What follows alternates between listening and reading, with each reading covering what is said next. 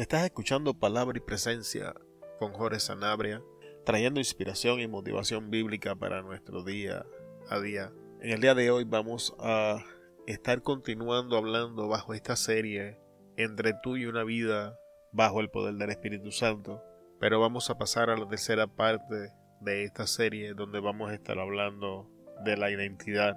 Y en el día de hoy, los primeros puntos de los que vamos a estar hablando es identidad y preferencia sexual.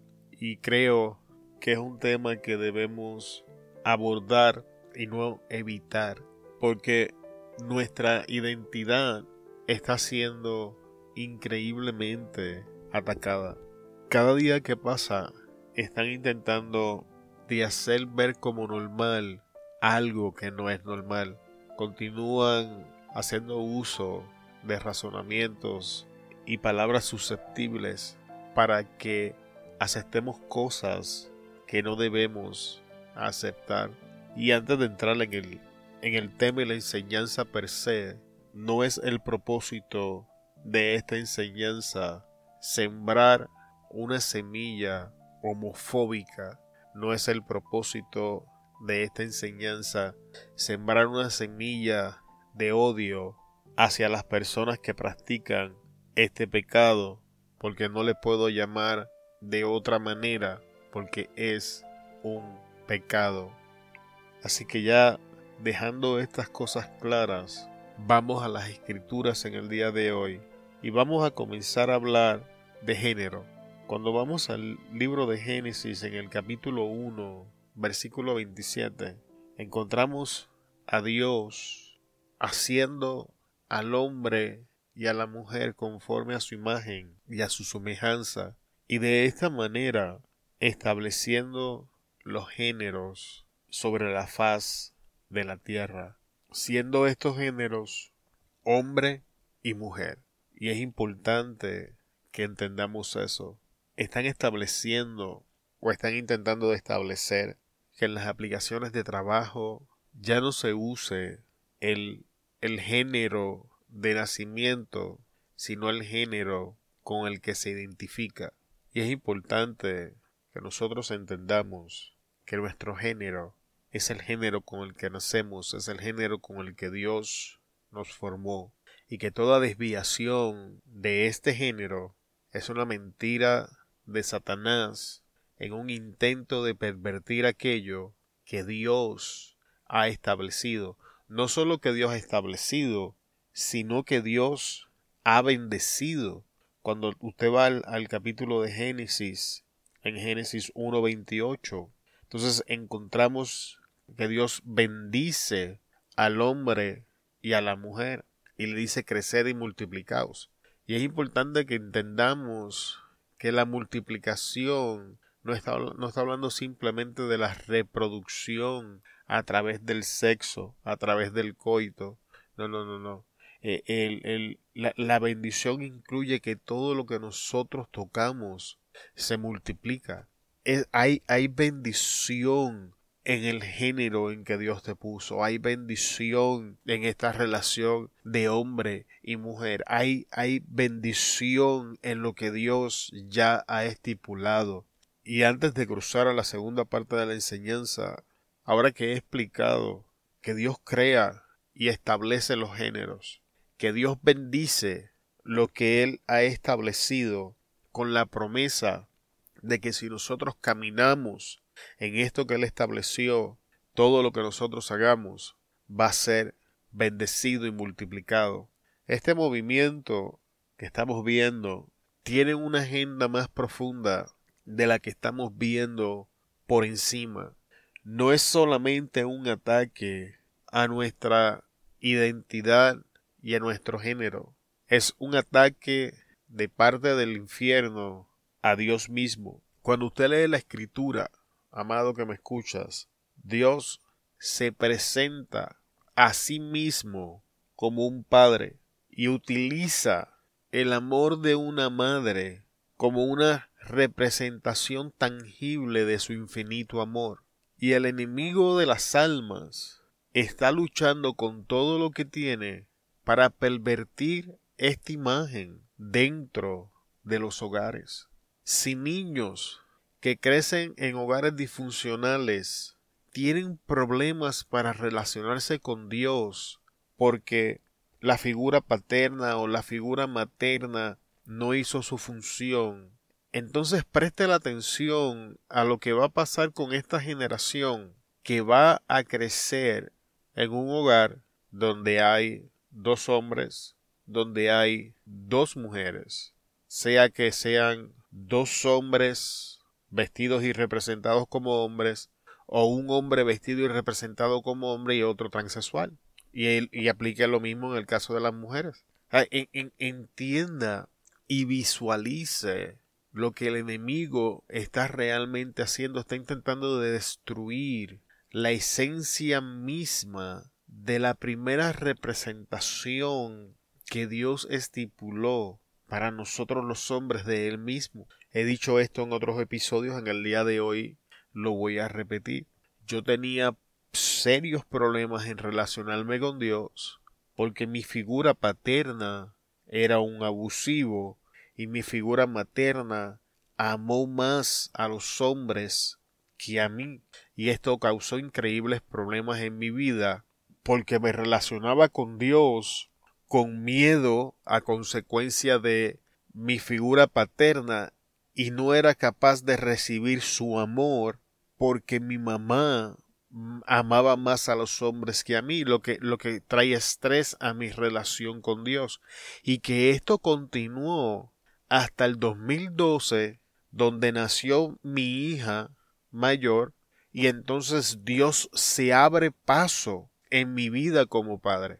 Así que entienda el daño que causa un hogar disfuncional para relacionarnos con Dios. Entonces, imagine el daño o comience a prestarle atención al daño que esta nueva definición de hogar va a crear en las próximas generaciones.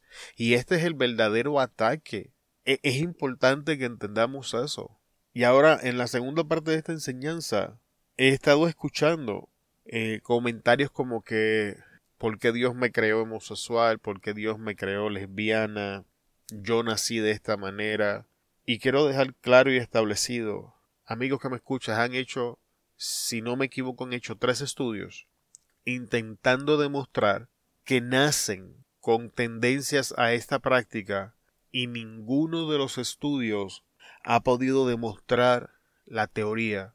Así que abiertamente podemos decir que nadie nace siendo homosexual, lesbiana, transexual, bisexual o cualquiera de las perversiones, sexuales habidas o por haber. Y aun si esto fuese así, no cambia absolutamente nada. Los adictos nacen con una genética susceptible para la adicción. Sin embargo, esto no cambia la severidad de su condición, ni cambia la manera en la que la sociedad los ve, y mucho menos cambia cómo Dios los ve y lo que Dios puede hacer con ellos. Y este que te habla fue un adicto a drogas por 13 años y llevo limpio 11 años, voy de camino para el número 12. Así que todo este argumento, todo este razonamiento es una mentira. Dios no crea la homosexual ni la lesbiana, ni tampoco crea ninguna perversión o desviación sexual. Cuando vamos a la epístola de los Romanos capítulo 1, verso 26 al 28, leemos por eso Dios los entregó a pasiones vergonzosas, pues aun sus mujeres cambiaron las relaciones naturales por las que van contra la naturaleza. Del mismo modo también los hombres, dejando la relación natural con la mujer, se encendieron en su lascivia unos con otros, cometiendo hechos vergonzosos, hombres con hombres, y recibiendo en sí mismos la retribución debida a su extravío. Además, y aquí va la parte importante, además, como estimaron que no valía la pena tomar en cuenta el conocimiento de Dios, Él, a su vez, los entregó a la depravación mental para que hicieran lo que no debían hacer. La preferencia sexual es eso mismo, es una preferencia. Como todas las demás cosas en la vida, es algo que tú practicas, le gusta tu carne, le, le abres la puerta y cuando vienes a ver se convierte en un estilo de vida. Si tú hablas con cualquier persona que tiene algún tipo de adicción, te vas a dar cuenta que no todos son adictos a la misma adicción, que ellos tienen su preferencia en cuanto a la clase de adicción, la clase de alcohol, la clase de droga, cualquiera que sea la situación, todo llega a la preferencia y es el producto directo de rechazar y no tomar en cuenta el conocimiento de Dios. Y esto trae como resultado una mentalidad depravada. Es importante que entendamos esto. Y vuelvo y repito, no es la intención de esta enseñanza sembrar pensamientos homofóbicos ni odio hacia las personas homosexuales. Es el propósito de esta enseñanza poner a la iglesia en perspectiva, porque personas con estas prácticas están intentando defenderse diciendo que nacieron de esta manera, diciendo que Dios los creó así, intentando de que veamos como natural y normal algo que no lo es, intentando de hacernos creer que no pueden cambiar porque ellos son así. Son las mismas mentiras que el diablo usa para todos los otros pecados. Toma el tiempo y habla con alguien deambulante en la calle y te dice yo no puedo cambiar. Toma el tiempo hablando con alguien que ya lleva mucho tiempo en algún tipo de adicción y te va a decir es que no puedo dejarlas. Otros te van a decir yo soy así. Y, y, y entonces extiende tu conversación y te vas a dar cuenta que donde quiera que hay una perversión de carácter, vas a encontrar estas mismas mentiras porque la estrategia del diablo es la misma en distintas áreas y estas personas están intentando de establecer esto y ya se han infiltrado en algunas iglesias, ya hay iglesias donde son aceptados de esa forma. Ya hay iglesias donde le han abierto la puerta a este pecado y lo han adoptado dentro de sus congregaciones. Iglesia que me escuchas, esto no está bien. Acabo de demostrarte bíblicamente que esta práctica y estilo de vida no es nueva. Ha existido desde el libro de Génesis. Y desde el libro de Génesis Dios ha estipulado que la rechaza, rechaza la práctica, rechaza el pecado. Y le voy a demostrar bíblicamente que número uno, que el homosexual puede regenerarse como cualquier otra persona.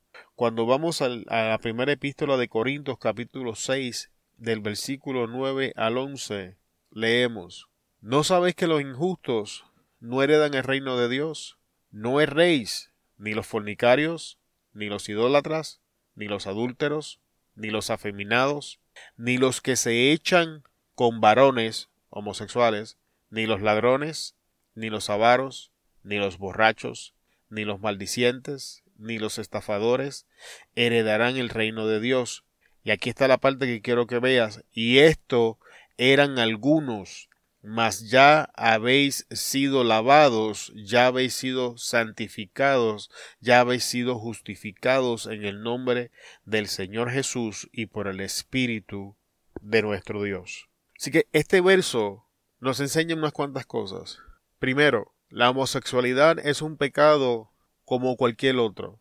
No estoy diciéndole a nadie ahora sal rechaza al homosexual, no te relaciones con el homosexual. No estamos diciendo eso en ninguna forma, manera o razón. La homosexualidad no es distinto a ningún otro tipo de pecado. Pablo, en la infinita sabiduría del Señor, mezcla el pecado del homosexualismo y lo incluye en el listado con todos los demás empezando con fornicarios, idólatras, adúlteros, afeminados, ladrones, avaros, borrachos, maldicientes, estafadores, y así sigue, y, y le dejas saber a la iglesia de Corinto, esto eran algunos de ustedes, pero Dios los lavó con la sangre de Cristo, Dios los justificó, Dios los cambió, Dios los transformó, Dios los selló con el Espíritu Santo. Tienes que entender lo que te quiero decir en el día de hoy Este, este problema con la identidad y preferencia sexual es un ataque más de las fuerzas del infierno. Es, es una perversión más traída por el diablo y abrazada por la debilidad de la carne en los hombres. Esta situación no debe ser aceptada ni tratada de ninguna otra forma que no sea por lo que es un pecado más. Iglesia, no margines, no marginemos al homosexual, a la lesbiana, ni ninguna de las personas que están en este estilo de vida, pero tampoco aceptes su pecado como bueno. No solamente el de ellos, sino el pecado en general. Nuestra lucha, iglesia, no es con el homosexual, no es con la lesbiana, no es con el transexual, no es con el pecador. Nuestra lucha no es contra sangre ni carne. Estamos luchando con entidades espirituales que toman toda oportunidad de la perversión y debilidad humana en la carne. Y espero que esta introducción a lo que va a ser la enseñanza en cuanto a la identidad en Cristo abra tus ojos a una nueva realidad. Dios no se equivoca. Eres un hombre y eres una mujer. No hay otras cosas entre medio. Y la bendición de Dios está en ejercer la función que Dios ha estipulado para nosotros en la identidad que nos ha sido dada. Iglesia, para finalizar, a diferencia del mundo, nosotros no tenemos que formar nuestra identidad. Nosotros la recibimos del Padre en Cristo a través del Espíritu Santo. Tú eres todo lo que Dios dice que eres. Y en el próximo episodio vamos a comenzar a abundar en estas cosas. Te bendecimos en el poderoso nombre de Jesucristo. Te damos gracias por estar con nosotros a esta, esta parte de la enseñanza. Te esperamos en el próximo episodio. Se despide Jorge Sanabria de Palabra y Presencia. Hasta luego.